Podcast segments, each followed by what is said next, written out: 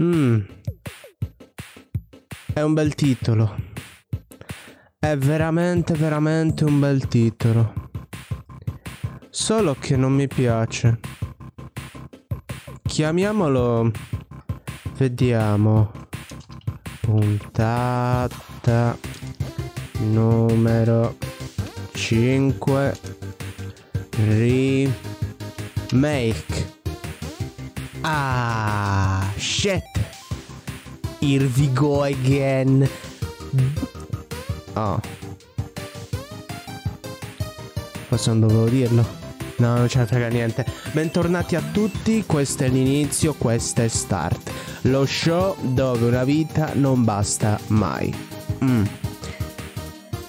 Quindi, lo show si compone di tre filoni principali. Il primo in cui andiamo a parlare delle notizie della settimana, il secondo dove commentiamo le recensioni e il terzo in cui parliamo del topic del giorno.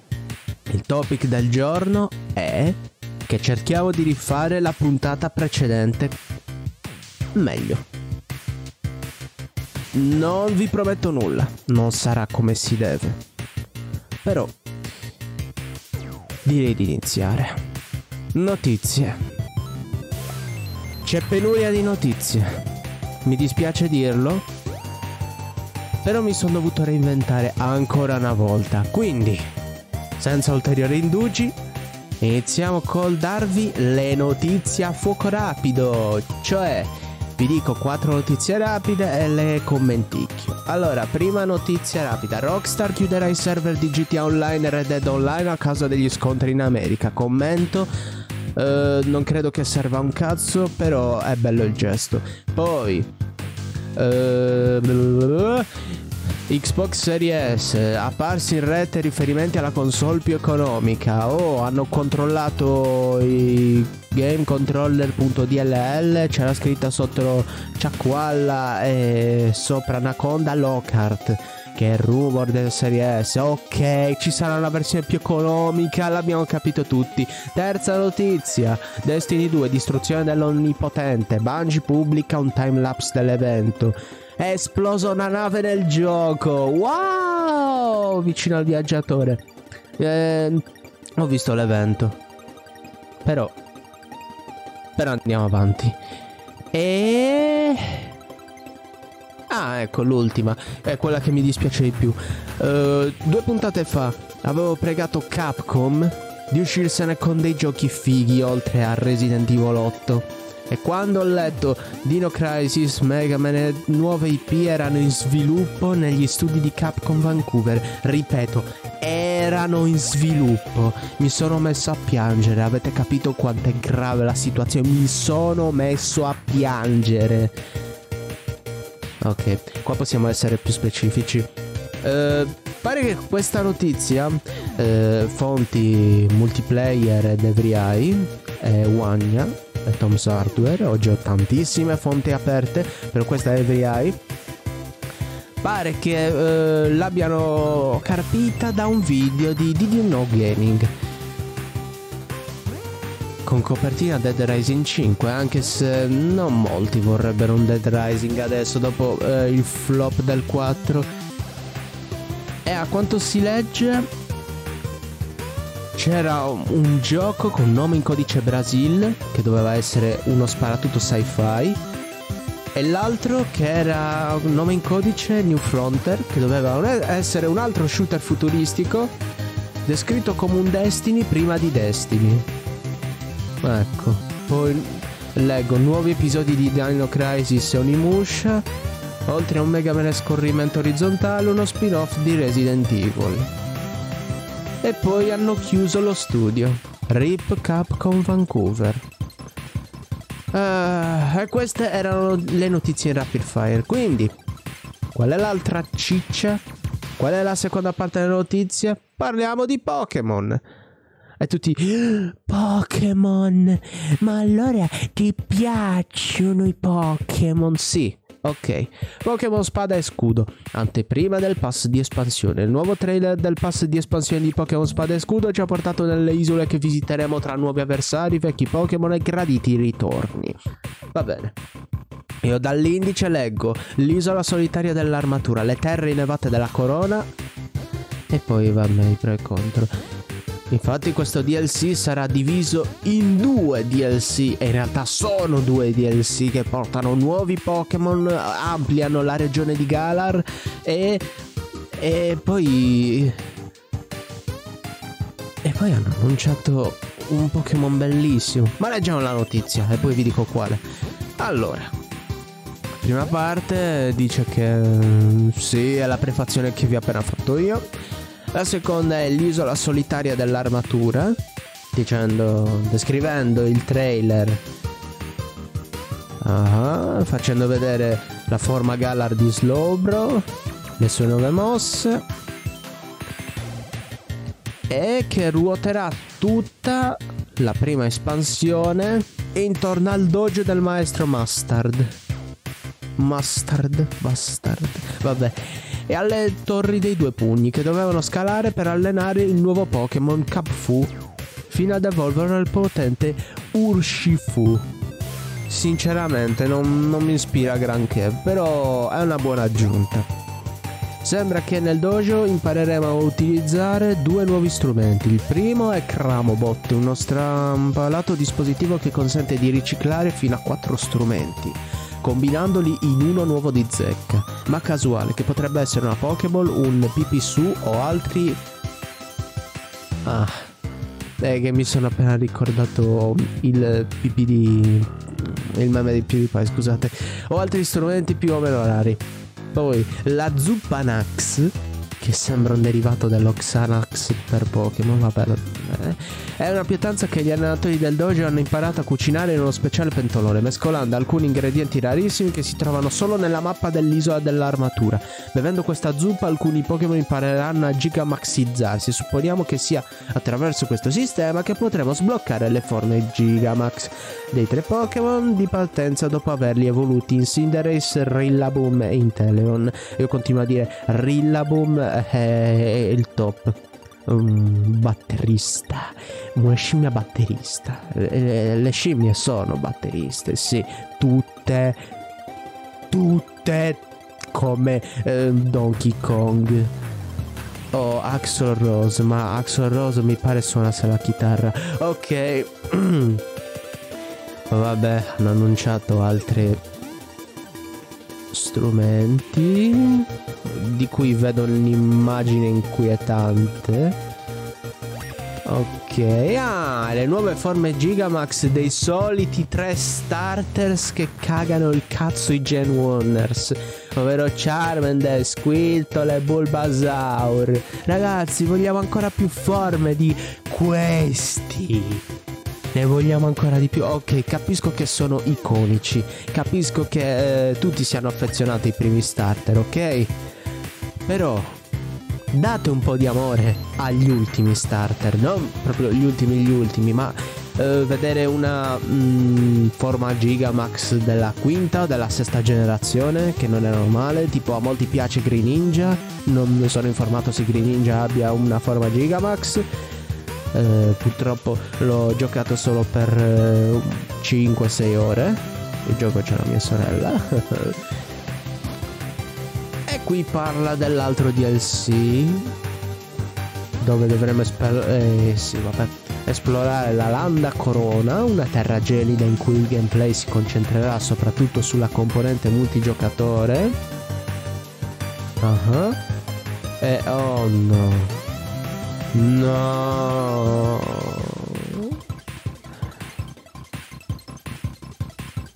Ecco.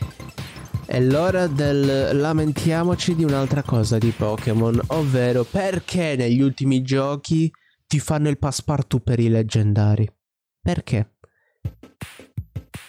Nelle specialità dei Pokémon leggendari più simili a cripte e templi antichi, leggo, troveremo alcuni tra i mostri più famosi e potenti della serie.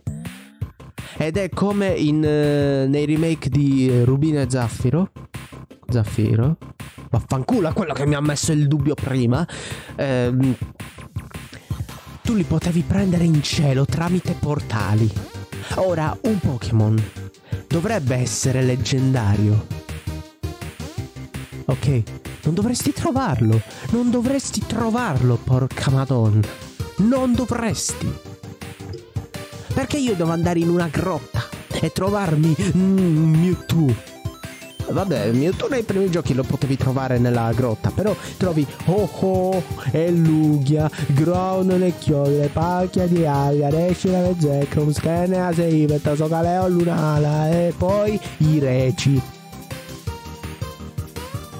E va bene, allora che leggendari dal cazzo sono? Sono diventati al pari dei Pokémon normali, ma questa è una mia opinione. Poi per qualcosa di più approfondito non cercate me, ma cercate Saidonia. Ecco. A proposito di Regi, io sono felice perché ne hanno annunciati due. Io ho sempre amato quei Pokémon perché sono dei golem, sono inespressivi, fanno i, i versi più stupidi di tutti. Tipo Regirock fa Registi fa e Regice fa tipo ecco. Il mio preferito era quest'ultimo perché avevo sempre l'impressione che prima o poi cadesse. Perché minchia è fatto di ghiaccio se non si scioglie cade si spacca. C'ha anche dei, dei piedini a punta. E mi chiedo per quali leggi della fisica riesca a stare in piedi e mi vengono annunciati Regi Elechi e Regi Draco. Bello Regi Elechi, ma Regi Draco. Questo coso ha un teschio di drago sul braccio. È bellissimo. Fine commento. Va bene, poi fa vedere le forme Gigamax dei tre uccelli, sempre come, come, i tre starter, no? Anche i tre uccelli, quelli fuoco, elettro, ghiaccio, oh oh. Boh, io sono per vedere sempre nuovi Pokémon e non gli stessi. Cioè, l'ho sempre inteso Pokémon come un gioco di varietà, quindi... Uh, rimanere ancorati a, alle vecchie specie mi dà un po' fastidio. Infatti eh, quando ho giocato per la prima volta a Pokémon, che sono partito dalla terza generazione, io ero molto affezionato al mio Linun. Linun era l'evoluzione di Zigzagoon, che qualche generazione fa è stato trasformato... No, questa mi sa generazione... Sì, è stato trasformato in uno Juventino. E non mi piace. Juventini incazzati. E dicevo che battevo quasi tutti gli avversari con lui invece che col mio starter. Ero molto affezionato anche al mio Septile. Gli starter d'erba sono, sono fantastici. E, quando a un certo punto non lo scambiai per sbaglio. Non mi ricordo se era uno scambio interno al gioco o uno scambio di persona Anzi ne dubito perché lo stavo giocando su emulatore. Però è stato un addio. Ha molto sofferto. Vabbè. Vabbè. Quindi, alla fine di, di questo um, annuncio su multiplayer, dicono tra le certezze nuovi contenuti, molti altri Pokémon e poi la seconda parte del trailer sembra decisamente più interessante della prima e capirai. Game Freak avrà migliorato la componente multigiocatore, però di Pokémon ne parlerò un'altra volta, non ho voglia di approfondire. Bene, siamo alla parte delle recensioni, finita la parte delle notizie che fino a quando non annunciano PS5 o nuovi giochi di rilievo sarà sempre di merda e iniziamo da qui a fare il remake della puntata precedente. Perché la scorsa io stavo commentando Saints Row the Third. Continuando a sbagliare la pronuncia perché c'è sempre la gente che mi confonde e poi la lingua che mi confonde e poi sono io che mi confondo e poi non capisco se sto parlando dello stesso gioco. Quando io stesso ho fatto la differenza tra remaster e remake, bene, oggi parliamo di una remaster a cui tengo tanto. tengo tanto perché pur essendo pippa nei giochi strategici, io adoro Command and Conquer. Ma non ci gioco da un botto. Eh sì, ho sempre giocato Red Alert, il 2 e il 3, però qua hanno fatto la remaster del primo. Ah ah. Però non del primo, no. Remaster Collection. E dice il pacchetto che segna il ritorno di un classico, anzi due. Dopo 25 anni e poi appare il logo di Westwood Studios. Sapete chi sono i Westwood Studios? I primi a essere tagliati fuori da EA. EA. Distruggiamo compagnie quando le acquistiamo da sempre. Ok, però sono stati bravi a fare la remaster. Dai, stanno dimostrando di tenerci in questi ultimi tempi. Giusto perché si deve ripulire l'immagine da Battlefront 2. Piccoli paraculo. Ma abbiamo un prodotto tra le mani. Quindi, leggiamo e commentiamo. L'importanza di Command and Conquer. Sono sempre su multiplayer. La prossima volta cambio sito perché per Pigrizia mi esce sempre questo per primo. Non è detto che debba fossilizzarmi sempre su quella testata. Uh, era il 1991 quando Megalomania di Sensible Software inventò di fatto gli strategici inter bla bla bla. E qua devi fare la, la storia. C'erano i CD-ROM qua dice potevano contenere FMV e roba più complessa sì. Filmati in computer grafica ma la prima cosa che distingueva Command Conquer era il fatto che le scene erano interpretate da attori veri ed erano fatte Beh, io me le ricordo più come parodia che come cosa seria. Però erano fatte bene. Quindi Command Conquer era un concentrato in modernità tra filmati da urlo e meccaniche di gioco rifinitissime. Red Alert uscì l'anno successivo a Command Conquer cioè nel 96 Doveva essere il prequel di Tiberian Dawn, ma riuscì a conquistarsi il suo spazio. Ok, continua a parlare del passato. Ok. Allora vi basti sapere che la remastered fa in modo di eh, interpolare meglio i pixel nelle, nei video in generale, quindi non vi appaiono più pixellosi, ma un pochetto più definiti. Mi sa hanno fatto uso dell'AI, ma boh supporta 4K. Ah, ok. Tiberium è l'avanzata russa. Per chi non sapesse di cosa stiamo parlando, i Command Conquer sono degli strategici in tempo reale classici. Ok.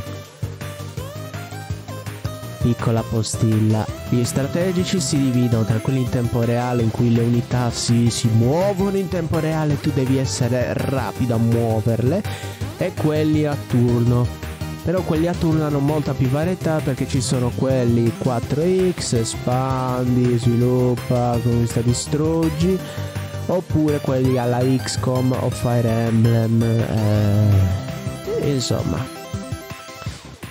Gli RTS diciamo che si somigliano un po' di più vista la meccanica generale che poi non solo Command Conquer ha voluto puntualizzare ma anche Warcraft ricordiamoci che loro due hanno fatto la storia degli RTS.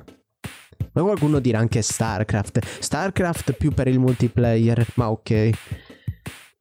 Dunque, l'ambientazione è quella di un futuro alternativo in cui la Terra si è sviluppata una misteriosa sostanza aliena chiamata Tiberium. Cosa succede? Si fanno le guerre e poi ci sono i terroristi guidati da Kane. Ok. Poi scendendo giù Ok, io sono stanco di leggere informazioni inutili. Uh-huh. Allora Sistema di controllo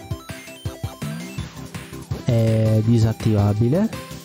L'aspetto visivo è più definito e digeribile e le unità e le strutture ridisegnate arricchite da nuove animazioni. Ok. Ok, andiamo direttamente ai pro e contro e poi oh, ho già visto com'è la, la remaster e vi, ve la commento io nello specifico. Però dice tra i pro.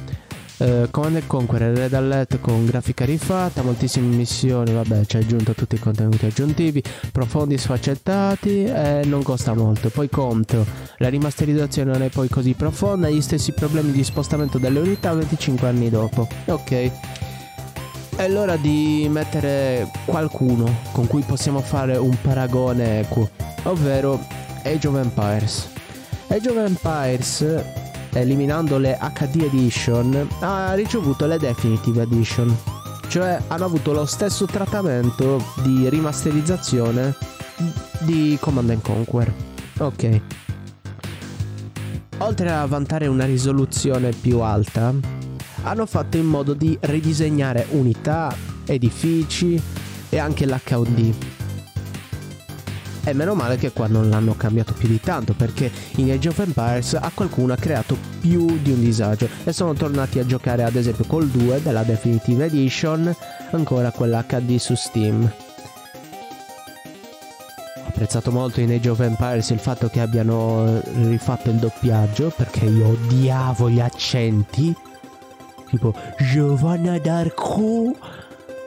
Ecco, Command Conquer. Mm, io mi ricordo di averlo giocato in inglese, quindi non mi ricordo se è doppiato in italiano. Però anche quella è una miglioria. Però di fatto uno strategico del genere, se devi fare una remaster, non puoi farla al 100%.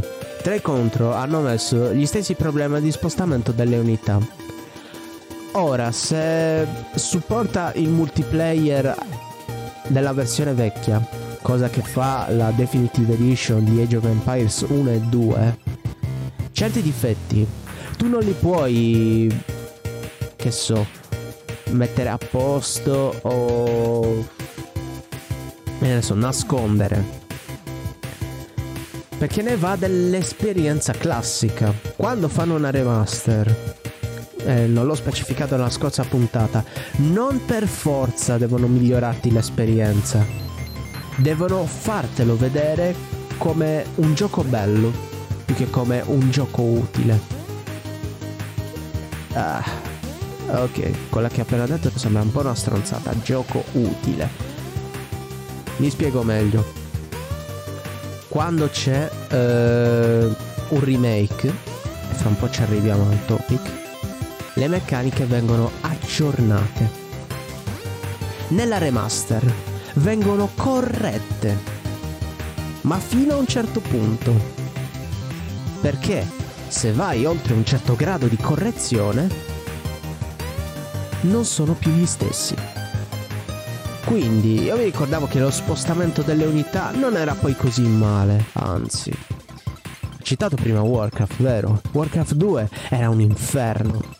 Ad esempio facevo eh, due selezioni col mouse e mi prendeva gli alberi a volte. C'era questo bug. Però gli alberi non si potevano prendere, quindi vabbè.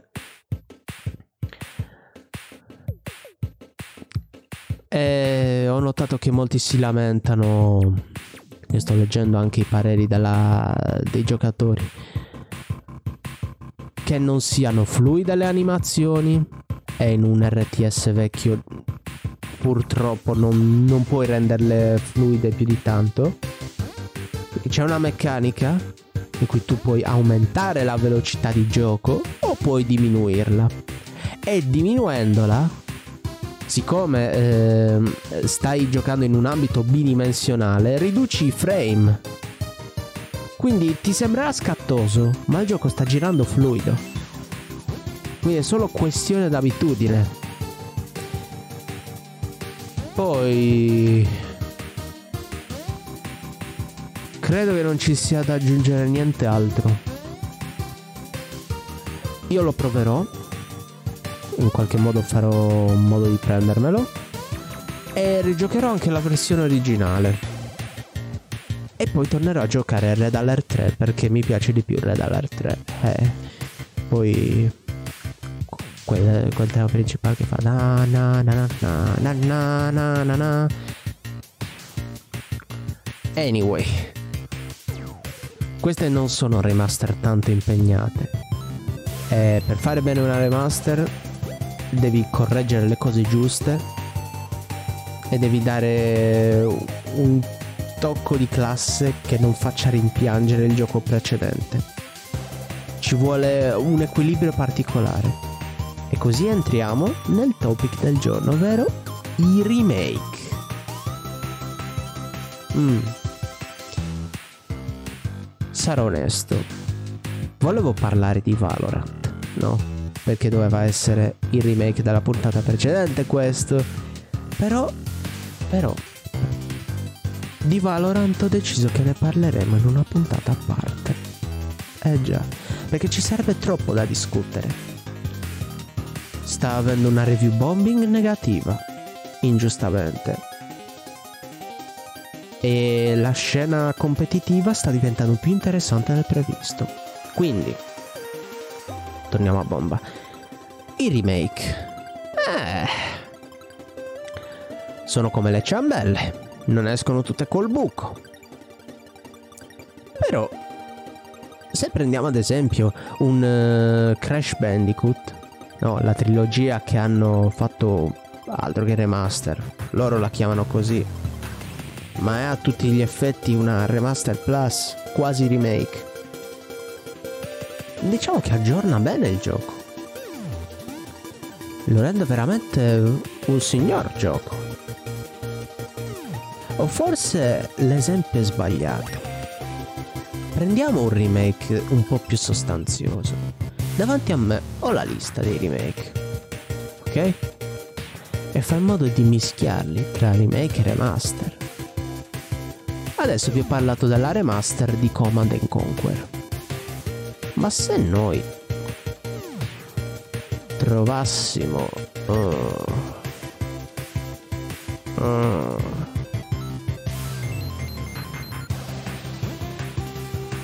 Vabbè, quella di Crash deve essere la via di mezzo. Oh cazzo, ma... Ma no, ma, ma sta mettendo continuamente remaster. Ma è uno scherzo. Wikipedia, non puoi farmi una cosa del genere.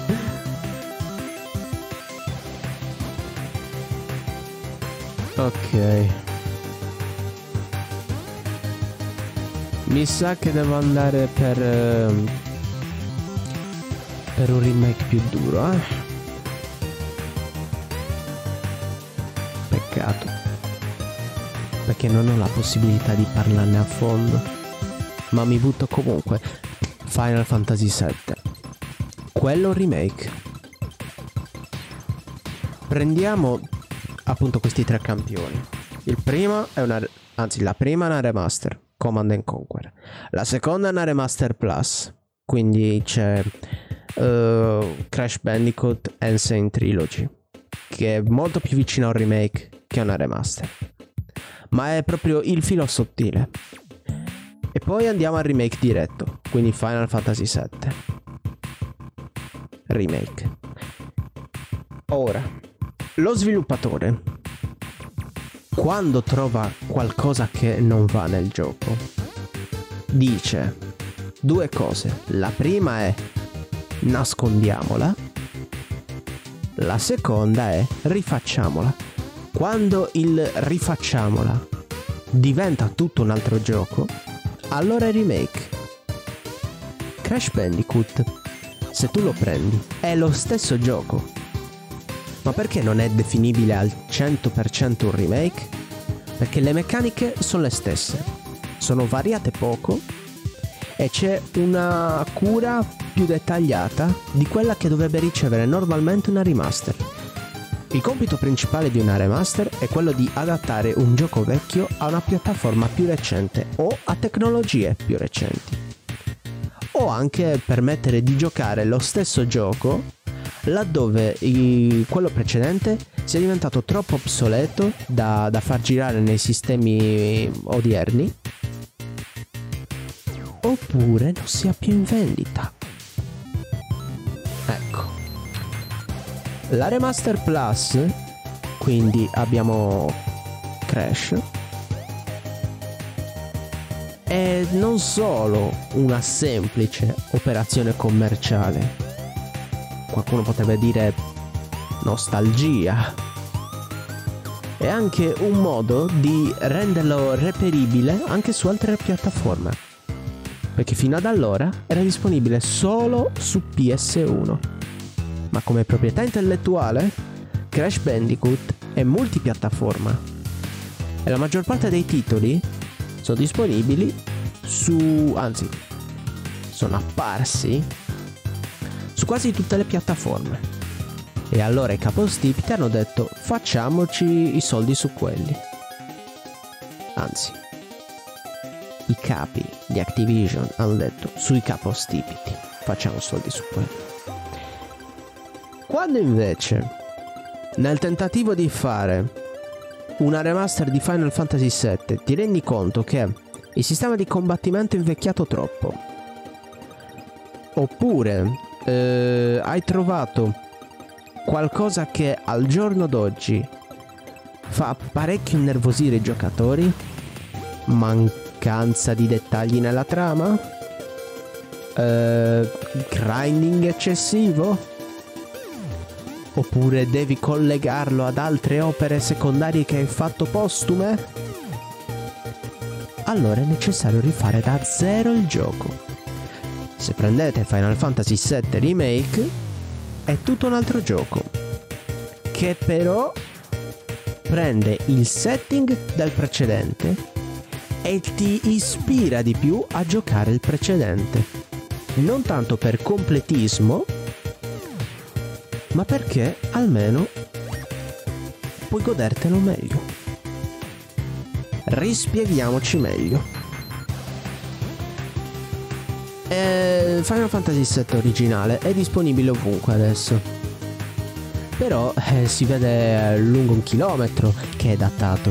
C'ha i, i bambolotti a posto de, dei personaggi ben definiti, c'ha gli sfondi pre-renderizzati e diventa sempre di più un gioco da nicchia. Ma non è così. È quello che ha reso popolare il suo genere quando uno prende Final Fantasy VII Remake e si chiede ma se la gente si sta lamentando che eh, non è al 100% coerente con la storia originale, sarà interessante a vedere com'era la storia originale. Quindi sarà più tentato di giocare il titolo per PS1.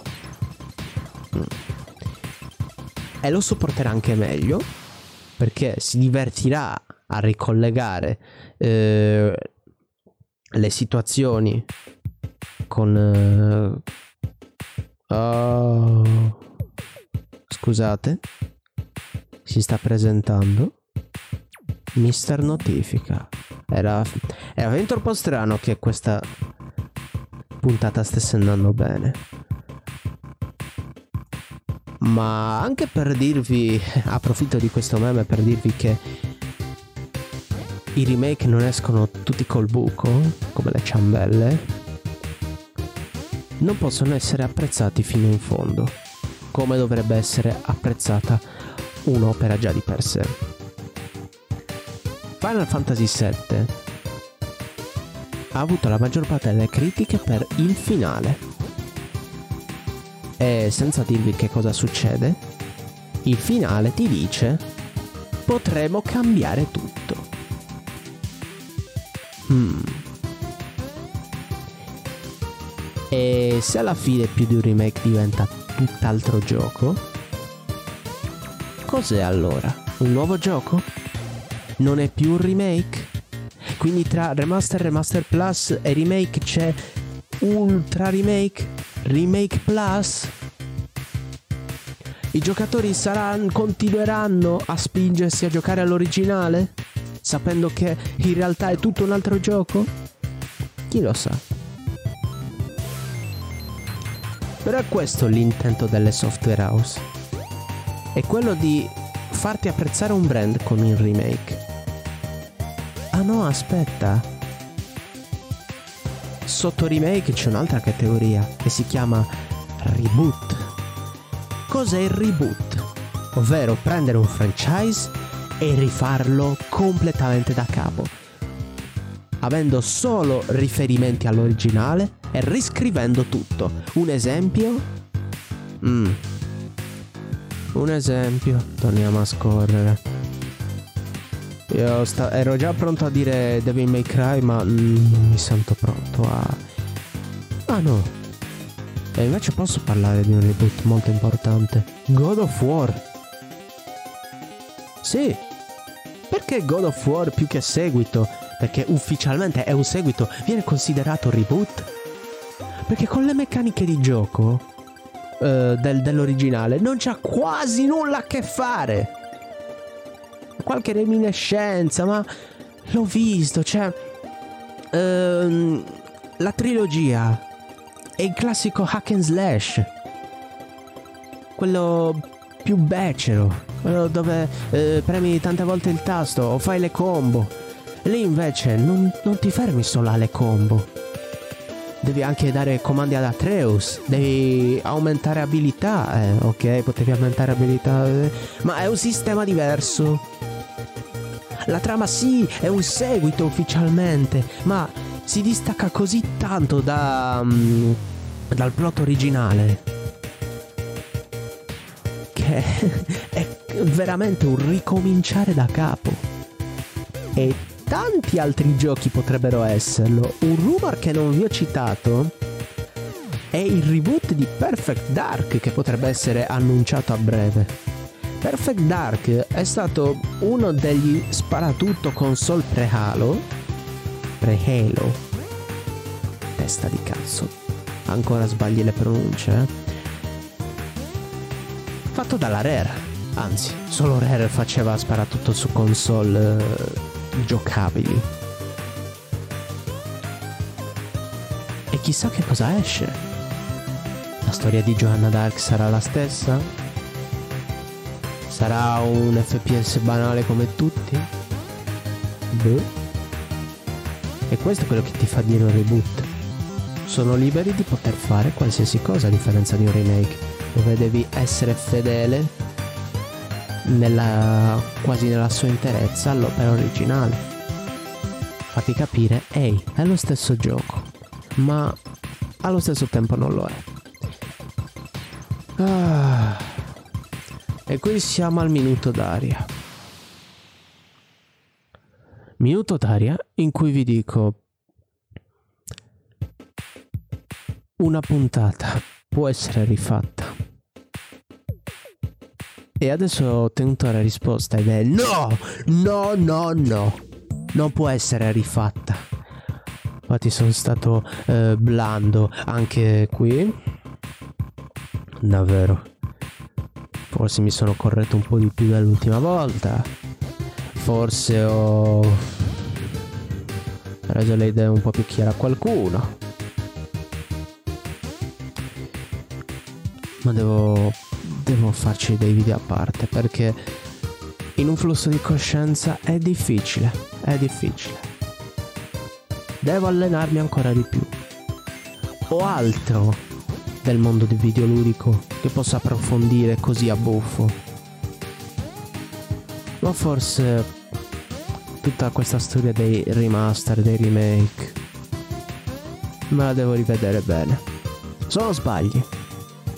Però è stato divertente poter sbagliare con queste due ultime puntate, no? Informazione di servizio, sto lavorando per voi che schifo dirlo. Però, questa è la puntata numero 6. Fra quattro puntate potrei cambiare completamente il setting di start. Potrebbe essere più interattivo, potrei mettere la facecam, la mia faccia, potrei mettere dei video sotto. Oh, vediamo eh, in tempo reale le notizie, vediamo i video, possiamo commentarli meglio. E oh, interazione della chat, anche se mi sembra inutile far interagire la chat, perché questo è un podcast. Lo so, eh sì, sì, podcast adesso si fanno anche con la chat di interagire, bla bla bla. No, io farò interagire il pubblico solamente su altre cose. Ma nel frattempo noi ci lasciamo. Ci vediamo la prossima volta. Anzi, la prossima settimana. Sperando che ci siano delle notizie su cose di cui parlare. Eh... Pace. Mi raccomando, giocate. Ciao.